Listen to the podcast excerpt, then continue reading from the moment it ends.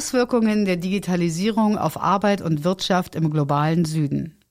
Mehr Handel, mehr Effizienz, mehr Transparenz. wie alle von den neuen Möglichkeiten profitieren können. Von Plattformökonomie bis zu transparenteren Wertschöpfungsketten. Der digitale Wandel bietet auf den ersten Blick für alle AkteurInnen eine Menge Potenzial. Er kann aber genauso gut in mehr Konzernmacht und mehr Ausbeutung des globalen Südens münden, wenn nicht die richtigen Weichen gestellt werden, sagt Sven Hilbig von Brot für die Welt. Den Gewerkschaften kommt dabei eine wichtige Rolle zu. Bildung 4.0, Arbeit 4.0, Industrie 4.0. Die Bezeichnung 4.0 ist aus den Medien und den öffentlichen Debatten nicht mehr wegzudenken. Sie steht stellvertretend für eine Entwicklung, die Mitte der 1990er Jahre mit den Cyber-Utopisten des Silicon Valley ihren Anfang nahm und inzwischen weltweit zur programmatischen Zielsetzung von Wirtschaft, Politik, Bildungseinrichtungen und anderen gesellschaftlichen Akteuren wie Gewerkschaften geworden ist, die Digitalisierung. Zahlreiche Akteurinnen aus der Entwicklungszusammenarbeit erhoffen sich, dass diese Digitalisierung den Handel voranbringt und das Einkommen und die Lebensbedingungen auch und gerade von ärmeren Menschen in Ländern des globalen Südens verbessert. In der Tat bieten digitale Technologien hierfür viel Potenzial. Die zahlreichen digitalen Start-ups, die in den vergangenen 15 Jahren in diesen Ländern entstanden sind, zeigen, Digitalisierung schafft neue Beschäftigungsverhältnisse und Möglichkeiten des Handels. Zugleich hat der digitale Wandel aber auch schon verschiedene Fehlentwicklungen und Verwerfungen hervorgerufen. Damit alle profitieren können, müssen deshalb die politischen Rahmenbedingungen für die Digitalisierung fair und verantwortungsvoll gestaltet werden. Dieser Beitrag verdeutlicht anhand von Beispielen die Chancen, aber auch die Risiken der Digitalisierung und plädiert für eine gezieltere politische Gestaltung. Dabei gilt das Hauptaugenmerk der Frage, welche politischen Handlungsmöglichkeiten sich insbesondere den Gewerkschaften eröffnen. Neue Einkommensmöglichkeiten versus Zeitdruck und Kontrolle. Menschen mit Internetzugang und hinreichender Qualifikation bietet die digitale Ökonomie gute Möglichkeiten, ein eigenes Einkommen zu erzielen. Bildung kann hier zu einem entscheidenden Faktor werden. Das zeigt etwa das Beispiel Usbekistan, wo 25 Prozent der 16 bis 29-Jährigen ohne Arbeit sind. Hier modernisierten ExpertInnen für Informations- und Kommunikationstechnik, IKT, landesweit zunächst 32 Berufscolleges. Dabei entstanden 12.000 Ausbildungsplätze für IKT-Fachkräfte. Über 80 Prozent aller AbsolventInnen fanden einen Arbeitsplatz. Aufgrund dieses Erfolges entschieden sich 30 weitere Colleges, denselben Weg zu gehen. Digitalisierung wird aber nicht nur Auswirkungen auf die Beschäftigungsquote haben, sondern auch die Qualität von Arbeit verändern. Durch die Automatisierung und Digitalisierung von Arbeit erhalten die Mitarbeitenden immer präzisere zeitliche Vorgaben für ihre Aufgaben und die Tätigkeiten werden stärker kontrolliert. Eine 2017 veröffentlichte Studie des DGB zeigt bereits, dass eine Mehrheit der Beschäftigten, die besonders von der Digitalisierung betroffen sind, sowohl unter hohem Zeitdruck leidet, als auch daran, dass immer neue Anforderungen an sie gestellt werden und das bereits Gelernte so entwertet wird. Ein neues Beschäftigungsmodell, digitale Plattformarbeit. Während die internationale Arbeitsteilung in der Vergangenheit dadurch gekennzeichnet war, dass die entwickelten Industriestaaten verarbeitende Industrie in die Länder des globalen Südens outsourcten, ist im Rahmen der Digitalisierung auch ein neues Beschäftigungsmodell entstanden. Plattformarbeit. Diese weltweite Vermittlung kleinerer Jobs und Aufträge über digitale Plattformen hat sich in den letzten Jahren zu einem lukrativen Geschäftsmodell entwickelt. Weltweit schießen Online-Arbeitsplattformen wie clickworker.de aus dem Boden. Die meisten Menschen, die als PlattformarbeiterInnen, auch CrowdworkerInnen genannt, ihre Dienstleistungen anbieten, leben in Asien. Allein in Indien und auf den Philippinen sind annähernd 40 Prozent jener Menschen tätig, die über digitale Plattformen sogenannte Mikrojobs ausüben, wie beispielsweise Umfragen durchzuführen, Bilder und Produkte zu beschreiben und kategorisieren, Serviceleistungen bewerten, Social Media und Videos auf anstößige oder rechtswidrige Inhalte zu durchforsten. In diesen Ländern verdienen vergleichsweise wenige Menschen ihren Lebensunterhalt in formellen Arbeitsverhältnissen Verhältnissen. Daher weckte das Crowdworking hier lange Zeit große Hoffnungen auf alternative Einkommensmöglichkeiten. Neuere Untersuchungen zeigen jedoch, dass die Bilanz solcher Online-Arbeitsplattformen bisher eher ambivalent ist. Zwar konnten manche PlattformarbeiterInnen Ersparnisse anlegen und diese in Geschäftsideen oder Fortbildung investieren, viele beklagen jedoch die niedrigen Löhne, die sehr unsichere Auftragslage sowie die starke Überlastung. Die Suche nach Aufträgen auf unterschiedlichen Plattformen ist zeitaufwendig. Die Honorare sind niedrig, da es in vielen Ländern weitaus mehr Anbieterinnen als Nachfrage gibt. Zudem verfügen Plattformarbeiterinnen in Ländern des globalen Südens noch seltener über eine Kranken- und Rentenversicherung als ihre Kolleginnen im globalen Norden. Die Arbeitsbedingungen sind häufig miserabel. Nicht umsonst ist von digitalen Sweatshops die Rede. Laut der Internationalen Arbeitsorganisation besteht für viele Menschen das Risiko, trotz hoher Bildungsabschlüsse in diesen prekären Arbeitsverhältnissen verhaftet zu bleiben. Nicht nur die Arbeitsbedingungen der Plattformen sollten kritischer begleitet werden. Auch in der Produktion von IT-Hardware wie Computer oder Smartphones sind schlechte Arbeitsbedingungen bis hin zu Ausbeutung und Zwangsarbeit weit verbreitet. Es müssen dringend politische Rahmenbedingungen geschaffen werden, damit auch in der digitalen Ökonomie weltweit Sozialstandards und ein konsequenter Arbeitsschutz gelten. Ein erster wichtiger Schritt wäre es, ein Lieferkettengesetz zur menschenrechtlichen Sorgfalt Sorgfaltspflicht in Wertschöpfungsketten zu verabschieden, wie es gegenwärtig in der Bundesregierung sowie auf europäischer Ebene diskutiert wird. Chancen und Risiken der Wertschöpfung durch Digitalisierung. Bereits von der Digitalisierung globaler Lieferketten versprechen sich viele Akteurinnen aus der Entwicklungszusammenarbeit positive Impulse. Mehr Effizienz, mehr Produktivität und Transparenz sowie eine erhöhte Wertschöpfung für jene Menschen, die am Anfang der Kette stehen.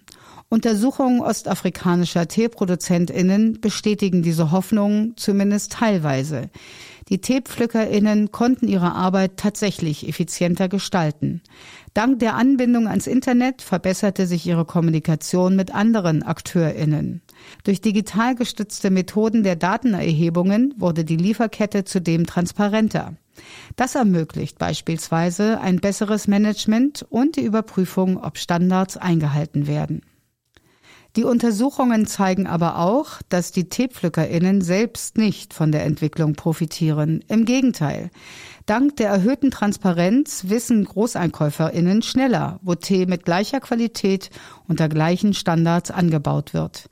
Damit steigt die Zahl potenzieller Lieferantinnen für Produkte mit ganz bestimmten Merkmalen.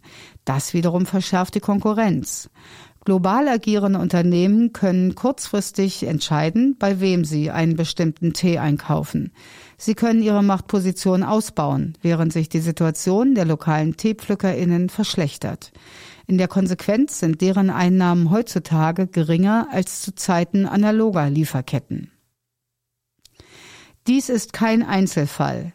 Die Smile-Kurve stellt das Ergebnis vieler Studien dar, nach denen Wertschöpfung in globalen Lieferketten zunehmend auf Phasen vor oder nach der eigentlichen Produktion anfällt. Das ist aus entwicklungsökonomischer Perspektive besonders relevant, denn diese Prozesse werden von transnationalen Konzernen aus Ländern des globalen Nordens dominiert. Die Machtkonzentration zugunsten potenter transnationaler Akteurinnen ist dabei keineswegs nur eine zufällige oder gar unbeabsichtigte Nebenfolge der Digitalisierung.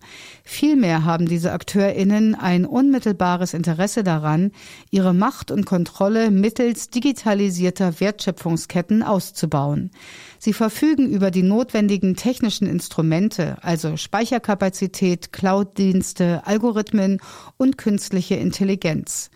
Damit können sie wertvolle Daten über Lieferketten erheben, auswerten und aufbereiten. Vor allem aber lassen sich die Daten gewinnbringend weiterverkaufen. Das bedeutet für Akteurinnen, die über das entsprechende Kapital sowie das notwendige technische Know-how verfügen, sie können neben dem Tee oder jedem beliebigen anderen Produkt zusätzlichen Wert aus den Daten schöpfen. Damit auch kleinere Produzentinnen von der steigenden Wertschöpfung profitieren können, müssen sie über ihre eigenen Daten verfügen können. Zudem brauchen sie einen besseren Zugang zu marktrelevanten Informationen sowie die Fähigkeit, diese auszuwerten und für ihre Zwecke zu nutzen. Ihre Marktposition könnte zusätzlich durch den Aufbau eigener Plattformen gestärkt werden, über die sie Produkte und Dienstleistungen genossenschaftlich erbringen und anbieten. Entwicklungspotenziale der Digitalisierung. Große Hoffnungen für den globalen Süden stützen sich zudem auf den digitalen Handel. Auch Akteurinnen aus der Entwicklungszusammenarbeit behaupten, die Schaffung neuer digitaler Märkte biete hohe Wachstumsraten und könne so dazu beitragen, den Wohlstand zu steigern. Tatsächlich hat sich der digitale Handel mit materiellen und immateriellen Gütern wie E-Books und Software sowie Dienstleistungen zum Beispiel von Reiseanbietern seit Mitte der 1990er Jahre dynamischer und innovativer entwickelt als der traditionelle Handel. Mit 29 Billionen US-Dollar umfasste er im Jahr 2017 mehr als ein Drittel der globalen Wirtschaftsleistung. Diese wuchs im gleichen Jahr um gut drei Prozent, während der Onlinehandel Wachstumsraten in Höhe von rund 13 Prozent erreichte. Im Zuge der wachsenden Bedeutung des digitalen Handels beziehen sich auch Handelsabkommen immer häufiger auf diesen Bereich. Wie unter anderem Studien der Vereinten Nationen belegen, profitieren davon bisher allerdings vor allem große multinationale Konzerne. Ärmere Länder des globalen Südens sind im digitalen Handel bis auf wenige Ausnahmen stark marginalisiert. Eines der wichtigsten Abkommen in diesem Zusammenhang ist das Informationstechnologieabkommen ITA der Welthandelsorganisation WTO. Es beschreibt den Abbau von Zöllen auf informationstechnologische Güter vor, vom PC bis zum Smartphone. Das ITA trat bereits 1998 in Kraft und wurde inzwischen von 81 Staaten unterzeichnet. Seine Folgen für viele Länder des globalen Südens zeigt das Beispiel Indiens. Nach der Beseitigung der Zölle drängten multinationale Konzerne aus der Telekommunikation und der Unterhaltungselektronik auf den indischen Markt. Sie führten zunehmend Billigware aus China ein und verdrängten indische Herstellerinnen und Zuliefernde. Für die am wenigsten entwickelten Länder ist der Zollabbau besonders problematisch. Hier machen Zölle häufig einen Großteil der Steuereinnahmen aus. In Togo, Benin, Sierra Leone oder Mali liegt der Anteil bei über 40 Prozent. Um die Entwicklungspotenziale der Digitalisierung für den Handel nutzen zu können, müssen Staaten ihren handlungsrechtlichen Spielraum zurückgewinnen, indem sie Schutzmaßnahmen für die eigene Wirtschaft ergreifen dürfen und eine an den eigenen Bedürfnissen ausgerichtete Digitalwirtschaft gestalten können. Hierfür müssen sie auch eigene Datenbestände aufbauen. Einige Entwicklungs- und Schwellenländer verpflichten daher auf der Grundlage von Lokalisierungsauflagen internationale Unternehmen, ihre Daten auch auf lokalen Servern zu speichern. Strengere Varianten solcher Auflagen verbieten sogar den Transfer bestimmter, etwa personenbezogener Daten ins Ausland. Derartige Lokalisierungsauflagen liegen jedoch nicht im Interesse der offiziellen Handelspolitik der Vereinigten Staaten von Amerika oder der Europäischen Union. Der Handelsbeauftragte der USA etwa führte sie in seiner jüngsten Liste der Barrieren für den digitalen Handel auf. Auch große Internetkonzerne fordern ein Verbot solcher Lokalisierungsauflagen. In einigen Handelsabkommen sind solche Verbote bereits zu finden. Am weitesten geht hier das Transpazifische Partnerschaftsabkommen Comprehensive and Progressive Agreement for Trans-Pacific Partnership, dem insgesamt elf Staaten angehören. Demnach darf kein Vertragsstaat die Nutzung oder Errichtung lokaler Computeranlagen zur Voraussetzung für Geschäfte in seinem Hoheitsgebiet machen. Fehlende politische Rahmenbedingungen. Die bisherigen Erfahrungen machen deutlich, Der digitale Fortschritt trägt bisher viel zu wenig dazu bei, Einkommens- und Wirtschaftsmöglichkeiten in Ländern des globalen Südens zugunsten benachteiligter Bevölkerungsgruppen zu verändern und Arbeit menschenwürdiger zu gestalten. Damit die Digitalisierung im Sinne der Agenda 2030 niemanden zurücklässt, bedarf es sozialer Innovationen und gesellschaftlicher Akteurinnen, die in der Lage sind, diese gegen die Interessen einiger weniger multinationaler Konzerne und für die Start-up-Branchen des Südens durchzusetzen. Die vergangenen industriellen Revolutionen wurden zu mehr Freiheit für viele, indem sozialpolitische Gesetzgebungen entwickelt, Mitbestimmungsrechte geschaffen und Tarifverträge verhandelt wurden. Wichtigster Akteur dieser humanistischen Transformation waren die Gewerkschaften. Ihnen wird auch bei der Gestaltung der Digitalisierung eine entscheidende Rolle zukommen.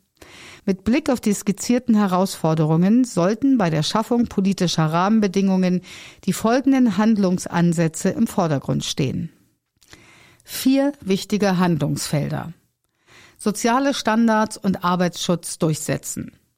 Neue Arbeitsformen wie das Crowdworking schaffen neue Zugänge zum Arbeitsmarkt. Diese gehen nicht selten mit prekären oder gar menschenunwürdigen Arbeitsbedingungen einher. Auch in den Fertigungsstätten von IT-Hardware kommt es häufig zu Verletzungen internationaler Arbeitsnormen.